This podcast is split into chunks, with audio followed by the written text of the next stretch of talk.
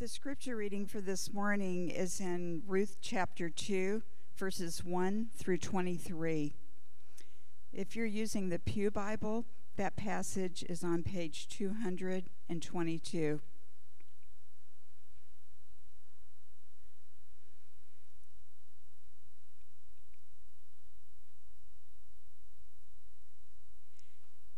Now Naomi had a relative of her husband's, a worthy man of the clan of Elimelech, whose name was Boaz. And Ruth the Moabite said to Naomi, "Let me go to the field and glean among the ears of grain after him in whose sight I shall find favor." And she said to her, "Go, my daughter." So she set out and went and gleaned in the field after the reapers. And she happened to come to the part of the field belonging to Boaz, who was of the clan of Elimelech. And behold, Boaz came from Bethlehem. And he said to the reapers, "The Lord be with you." And they answered, "The Lord bless you." Then Boaz said to his young man, who was in charge of the reapers, "Whose young woman is this?" And the servant who was in charge of the reapers answered, "She is the young Moabite woman who came back with Naomi from the country of Moab. She said, 'Please let me glean and gather among the sheaves after the reapers.' So she came, and she has continued from early morning until now, except for a short rest." Then Boaz said to Ruth, "Now listen, my daughter. Do not go to glean in another field or leave this one, but keep close to my young women.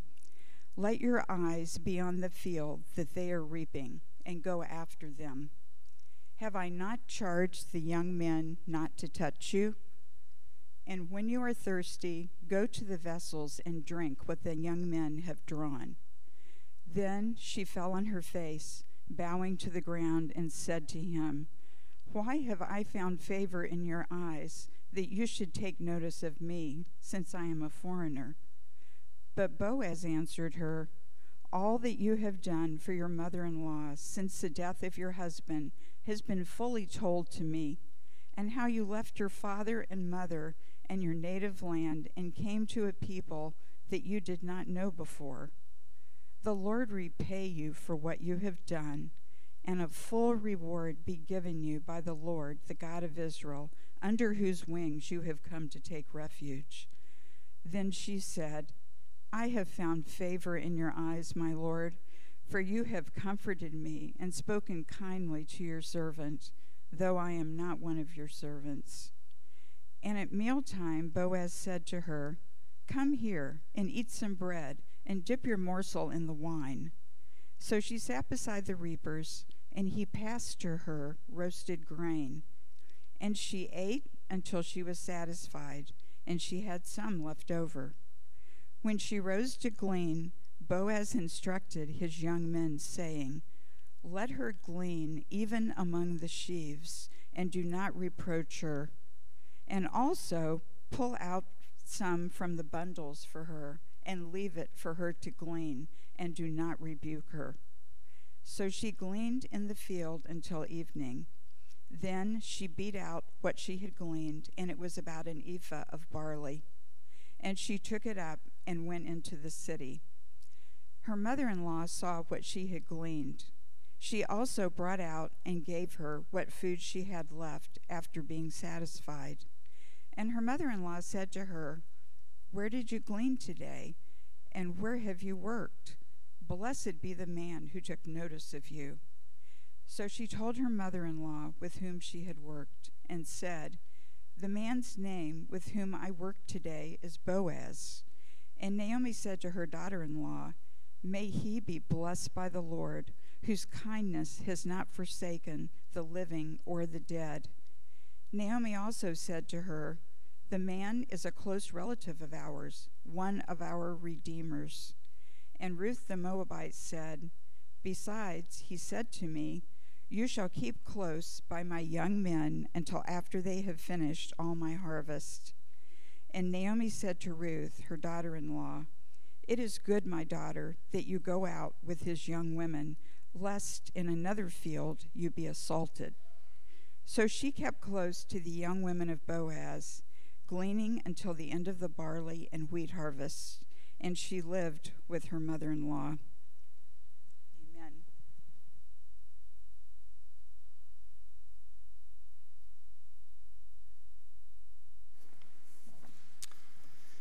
Well, thank you, Jerry, for that long reading. We appreciate it. As I said before, my name is Jeff, and it's my privilege to be with you today to bring you God's Word. Before I do so, let's turn to the Lord in prayer.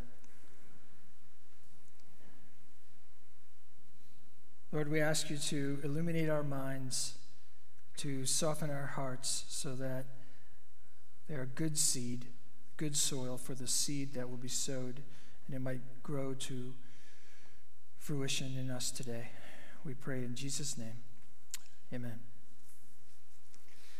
Well, there's not an inch in the whole area of human existence of which Christ, the sovereign of all, does not cry, "It is mine." Dutch statesman Abraham Kuyper said those words in 1880. On the largest scale, they mean that no historical movement, political regime, geologic epic, or even natural disaster is outside of God's knowledge or beyond his providential reach. And at the other end of the scale, no inch of creation, no single decision or action made by any person, and no circumstance we can find ourselves in is outside of God's good providence for us.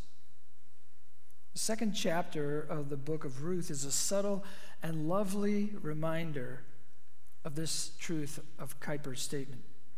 For when we read the story of Ruth, we see that the one true God is constantly, continuously, lovingly active, guiding and directing all of our lives according to his sovereign and gracious will, and that by his good providence, he acts in and through the everyday decisions, actions, and circumstances of men and women to accomplish without fail all of his purposes.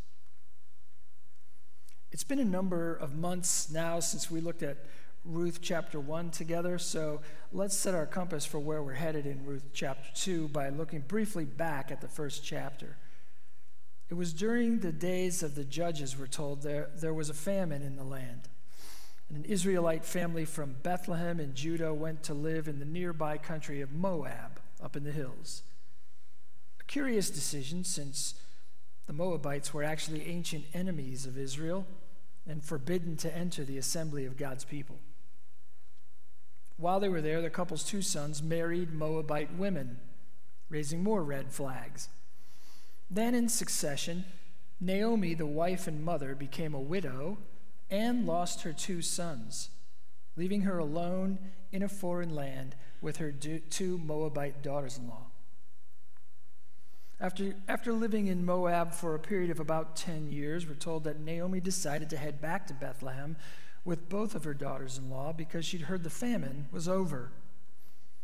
Naomi talked one of her daughters-in-law into going back to her parents and their gods, but the other, named Ruth, the title character of the story, refused to leave Naomi's side with the stirring and memorable words, "Where you go, I will go.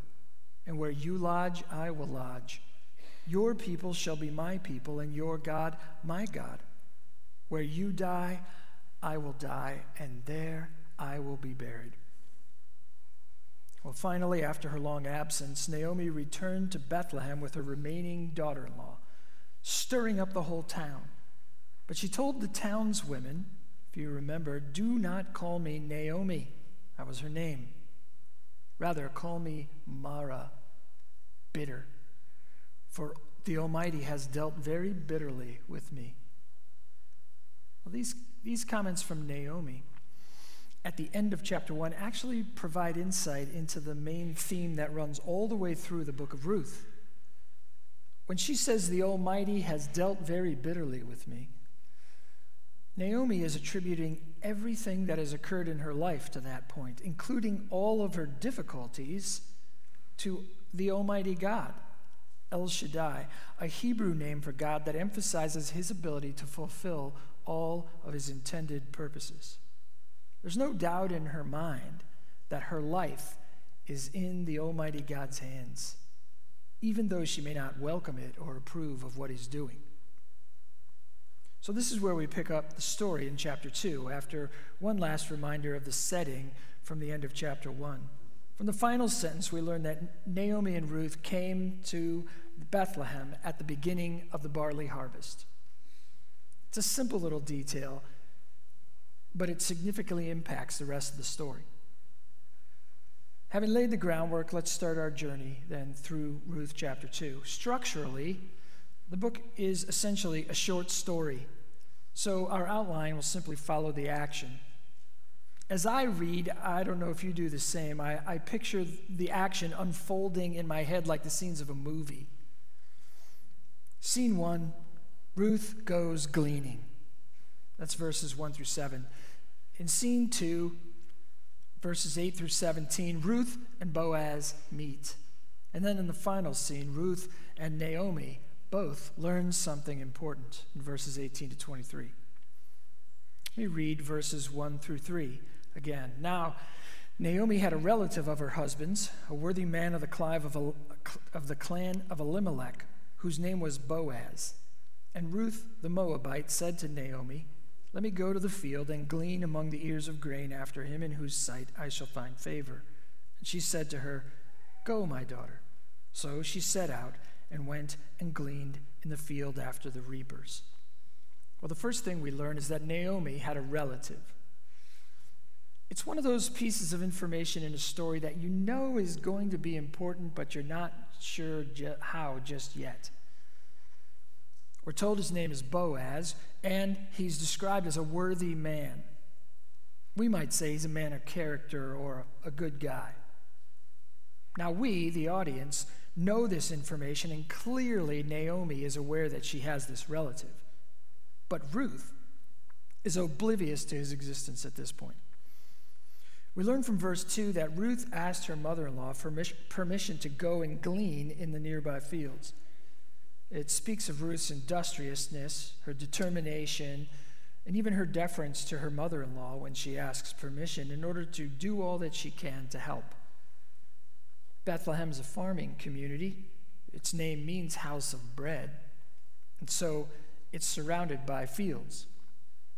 You remember that Naomi and Ruth had returned to Bethlehem at the beginning of the barley harvest.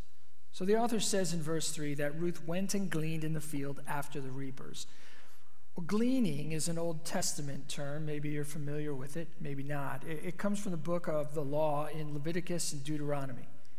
In Leviticus 19:9 we read, "When you reap the harvest of your land, you shall not reap your field right up to its edge, neither shall you gather the gleanings after your harvest.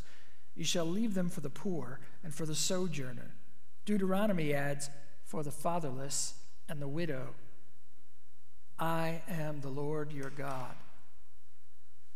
These gleaning laws were one of the ways that God directed the Israelites to care for those who were less fortunate, the poor, the traveler, the orphans, and the widows throughout the land. The reason they were given to carry out the provision, "I am the Lord your God." It's simply part of God's character to care for all people, but particularly the outcast, the poor, the widow, those who are without the means to care for themselves. And if it's part of God's character to do so, shouldn't we see it as part of what we're supposed to do as his followers? One commentator makes a point well. He says, "A concern for the just distribution of earth's resources is no soft option for Christian people. The law of gleaning was one of the ways ancient Israel understood their obligation in this respect." Most of us aren't farmers who grow crops, and here in the U.S., we don't follow the ancient laws regarding gleaning anymore. But we would do well to ask ourselves individually and as a church, What steps are we taking to care for the poor, the sojourner or homeless, the fatherless, and the widows who live among us, both here in our church and throughout the community? As the commentator put it, it's not a soft option for us as Christians. So Ruth, as a poor widow living in Israel, is a beneficiary of these gleaning laws when she heads out to the fields that day. The plot thickens, as they say, when we're told in verse 3, Ruth happened to come to the part of the field belonging to Boaz, who, we're reminded for a second time, belonged to the same clan as Ruth's deceased father-in-law. Now, this is masterful storytelling. As a former English teacher, I really appreciate it. The author of Ruth is using what's known as dramatic and situational irony, where we, the readers or hearers, know more than one or more of the characters does in the story. It leads to an increased sense of tension or suspense as the story goes on. Twice we've already been told about Boaz, though Ruth knows nothing of his existence. On the other side of the field, Boaz doesn't know Ruth's identity either when she first appears. Even more important is the phrasing that she happened to come to the part of the field belonging to Boaz. Are we really supposed to believe that the author sees it as a pure chance that Ruth shows up in the field of a close relative of her in-laws? Highly unlikely. So what's really happening here? It's a critical point in understanding the primary idea at work here in the passage and throughout the book of Ruth. In the 4 short chapters of this book, there are many hints that God is at work, sort of behind the scenes. But the author never comes out and says things like, though Naomi's sons ignored God's law and married Moabite wives, yet God was going to accomplish his will despite their poor choices. And he never says, the Lord directed Ruth to the field of Boaz. Instead, as one writer puts it, the writer of Ruth portrays God's guiding hand as totally hidden in normal causality, that is, in the normal everyday decisions of men and women. The point is that Ruth had no human intent or preconceived notion to seek out the field of her father-in-law's nearest relative. She didn't even know he existed. So the author of Ruth says she happened to come to his field because to her, that's what it seemed like. Maybe she said to herself, I like the look of that field. The barley looks ripe and the field's pretty full. Or maybe she thought to herself, it looks like there are a lot of people there, so I'll probably be safe. Or if she was like me, she might have thought, you know, the farther I walk, the farther I'm going to have to carry the grain back home at the end of the day. This field looks great. So it is throughout the book. The writer portrays God's guiding hand as totally hidden in normal causality, in weather patterns that cause drought, and then in Naomi and Elimelech's subsequent decision to go to Moab in order to escape it, in the marriage of their sons to Moabite women and the deaths of the 3 men in the family after, in Naomi's decision to go back to Bethlehem and Ruth's to accompany her, and in their arrival in Bethlehem just at the time of the barley harvest. So on through the story. God works in and through people's circumstances and the decisions they make in the normal course of their lives.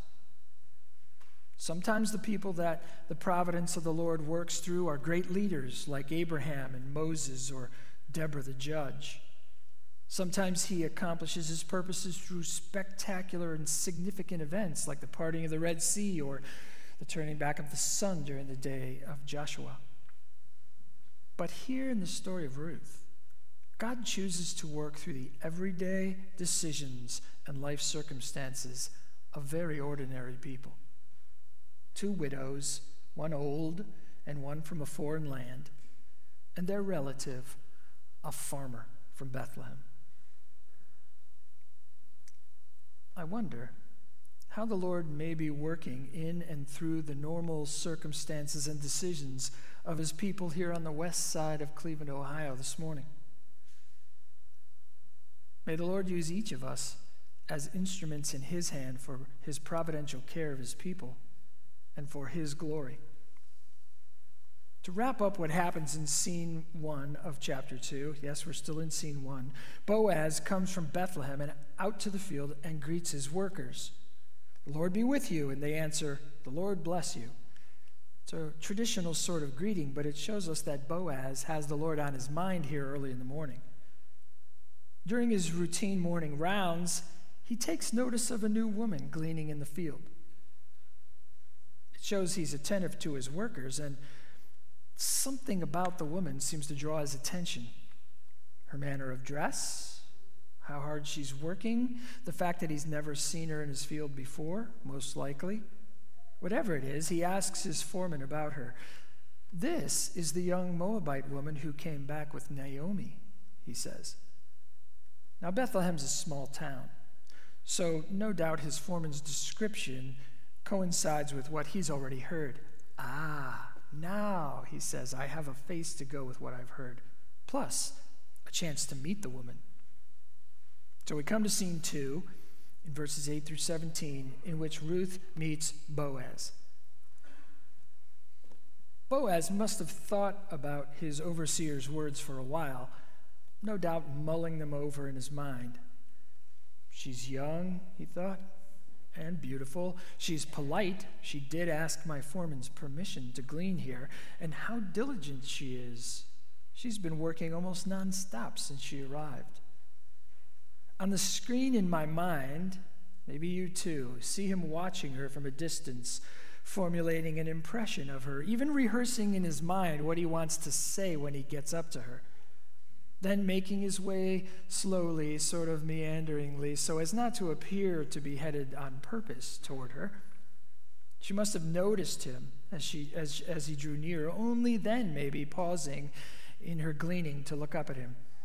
And we read in verse 8 to 9 what happens. Then Boaz said to Ruth, now listen, my daughter, do not go to glean in another field or leave this one, but keep close to my young women. Let your eyes be on the field that they are reaping and go after them. Have I not charged the young men not to touch you? And when you are thirsty, go to the vessels and drink what the young men have drawn. Well, he calls her my daughter, emphasizing perhaps the difference in their age, but also his protective care for her. Don't go to another field. Stay close to my women workers. Have I not charged my men? Clearly, he didn't run straight from his overseer to speak with Ruth, but took time specifically to point Ruth out to them. See that young woman over there? No one is to harass her or touch her. Understand?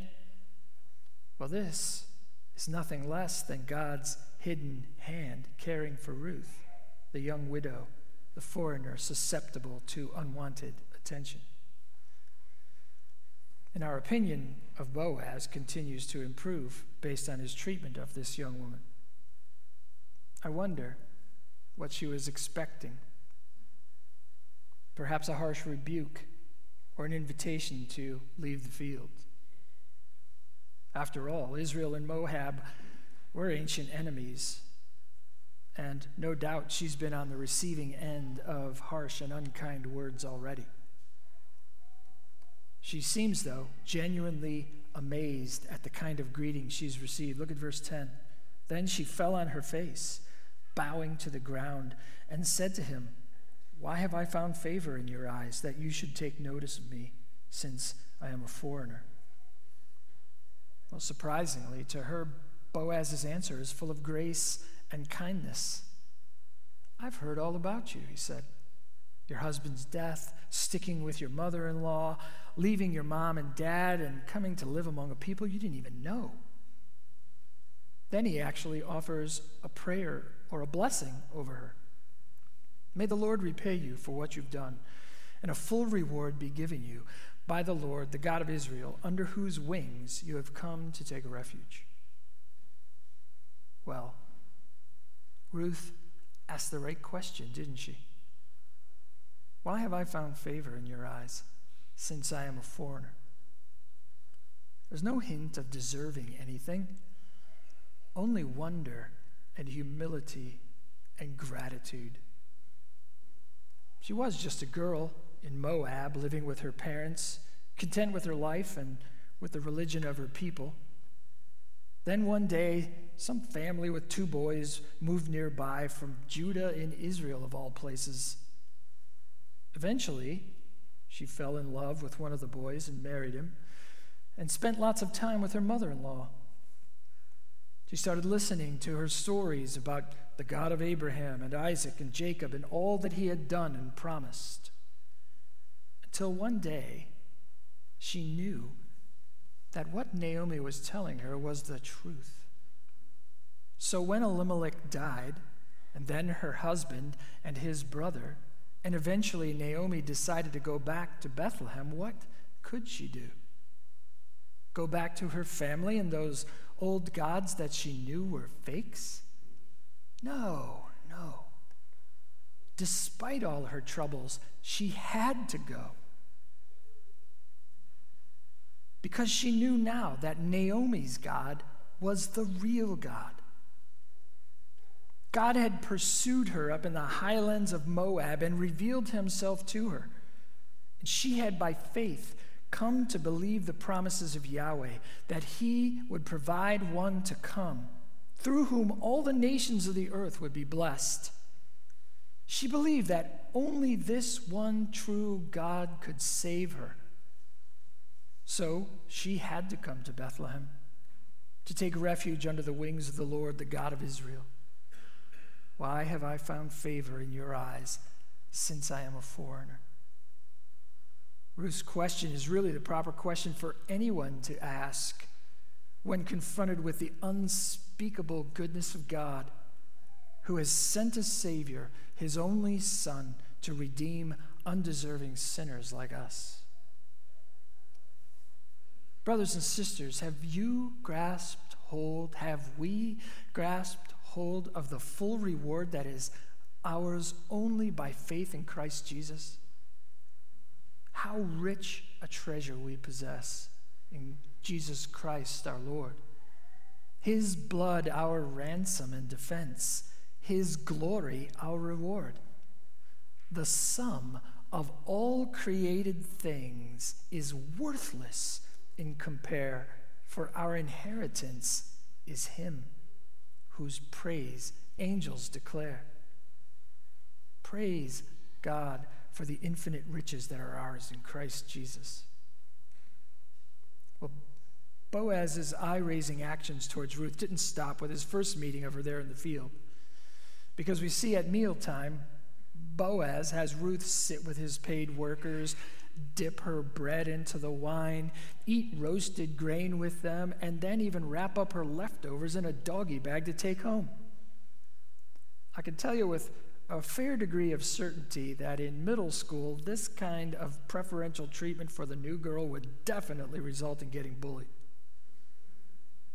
Boaz is unfazed, though.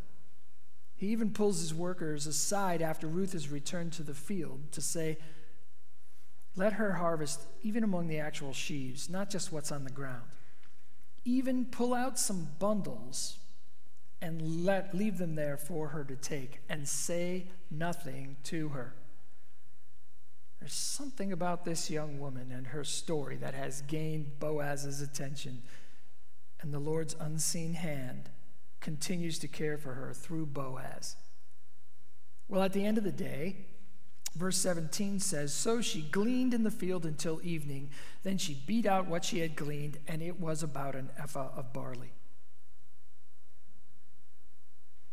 Okay, that didn't really get the response I was expecting, so let me say it again. Ruth harvested a full ephah of barley seed that day.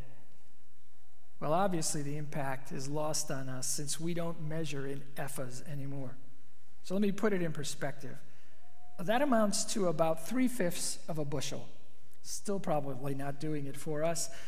Picture 10 or 11 2-liter bottles here on the platform, filled with barley seed. Somewhere between 25 and 30 pounds, depending on the water content of the seed. and she would probably have bundled it all up into a large scarf or shawl-like cloth and either wrapped or tied it onto her back or put it on her head.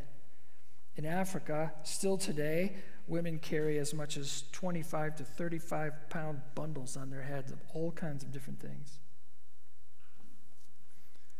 I like to think that she barely even felt the load, though, thinking about Naomi's response when she walked through the door with that great haul of barley seed. What a beautiful picture of the Lord's kind and abundant, providential care for Ruth and her mother-in-law. Boaz's words must have come back to her at some point, perhaps as she walked through the dusty streets past the wide eyes of the townspeople. A full reward be given you by the Lord, the God of Israel, under whose wings you have come to take refuge. Well, finally, we come to the last scene of chapter 2 from verses 18 to 23, where Ruth and Naomi both learn something important. First, Naomi. Verse 18 simply says, her mother-in-law saw what she had gleaned. Then Ruth pulls out the rest of the roasted grain from her mealtime doggy bag. The author stays within the understated narrative style and gives no indication of Naomi's outward response to what must have been an amazing one-day harvest of barley. All we have is the hint of her raised eyebrows through her words. Where did you glean? And where have you worked? Blessed be the man who took notice of you. Well, if Ruth was expecting amazement and gushing excitement, she must have been pretty disappointed. Then Naomi learns something important when Ruth tells her, the man's name with whom I work today is Boaz. Naomi's heart must have skipped several beats at Ruth's answer. The narrator has pulled the tension on the string as tight as possible. And as we see the impact of the author's expert use of dramatic irony working on multiple levels, Naomi didn't know the identity of the owner of the field until Ruth revealed it to her. And though Ruth knew his name, the full import of his identity was lost on her until she heard Naomi's response. We see, don't we, that the Bible is God's true word of revelation to us, but it's not some lifeless rule book. It reflects the amazing creativity of the creator of all things, who inspired all of the writers, using their varied literary giftedness to write so expertly in so many different genres. No, we shouldn't be surprised, should we, that the one who makes his messengers winds, his ministers a flaming fire, would make his human messengers equal to the task that they were given. Now it's Ruth's turn to learn something important. First, Naomi speaks a blessing on the man Boaz and on the Lord for his kindness. May he be blessed by the Lord, whose kindness has not forsaken the living or the dead. There's no doubt in Naomi's mind who's responsible for Ruth's success in the field, and who's the one ultimately showing them kindness. Boaz may be the agent, but it's the Lord whose kindness hasn't forsaken them. And finally, Naomi reveals the last, most important bit of information about the owner of the field in which Ruth has worked all day. The man is a close relative of ours, one of our redeemers. It's like the unseen hand of God becomes visible for a moment, and the fullness of God's protection and care for her and her mother-in-law must have come flooding over Ruth at that instant. The law of the kinsman redeemer in the Old Testament was a significant means that God established among the people of Israel to care for their brothers and sisters who had lost the means to maintain their property or to perpetuate their family line through offspring. In Deuteronomy 25, we find the law of the kinsman redeemer spelled out. If a man was married and died without a son, the man's brother was to take his brother's wife as his own, and their first son would take the dead brother's name in order to carry on the family line. The law extended to the dead brother's property as well. In the Israelite culture of Ruth and Naomi's day, the custom had expanded beyond just blood brothers to include closest male relatives. So Boaz, as a close relative, is one of their redeemers. The use of the term redeemer should have us rightly thinking of our great redeemer, Jesus. The kinsman redeemer in Israel in the Old Testament was pointing ahead as an example or a type of the great redeemer to come. He stood in the place of another. He paid the price that the remaining relative was unable to pay in order to redeem his dead relative's property, and even his wife, in order to restore his inheritance among God's people. One of the things that's most striking about the application of this law in this story here is that Ruth is a Moabite. According to Deuteronomy 23:3, no Moabite may enter the assembly of the Lord. Even to the 10th generation, none of them may enter the assembly of the Lord.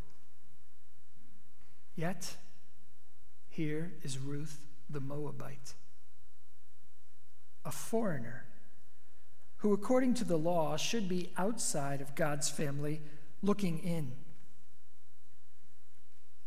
If that sounds familiar, perhaps it's because that's the same condition every Christian found him or herself in before trusting in Jesus Christ.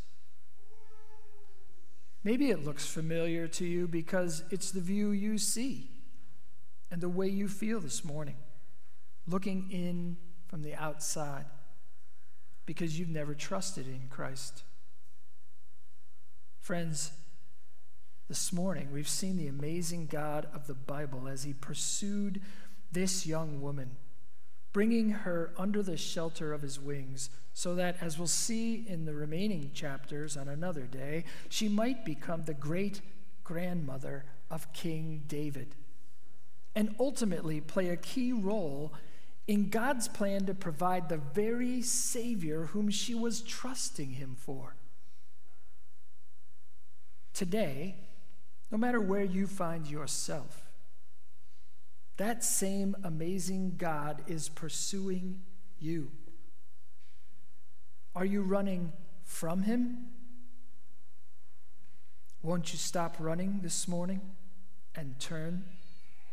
Trust in Christ's loving sacrifice for you and take refuge under the shelter of the Lord's wings? Are you running with him? Then learn to see his hidden hand of providence working all of our decisions and circumstances for our good and for his glory.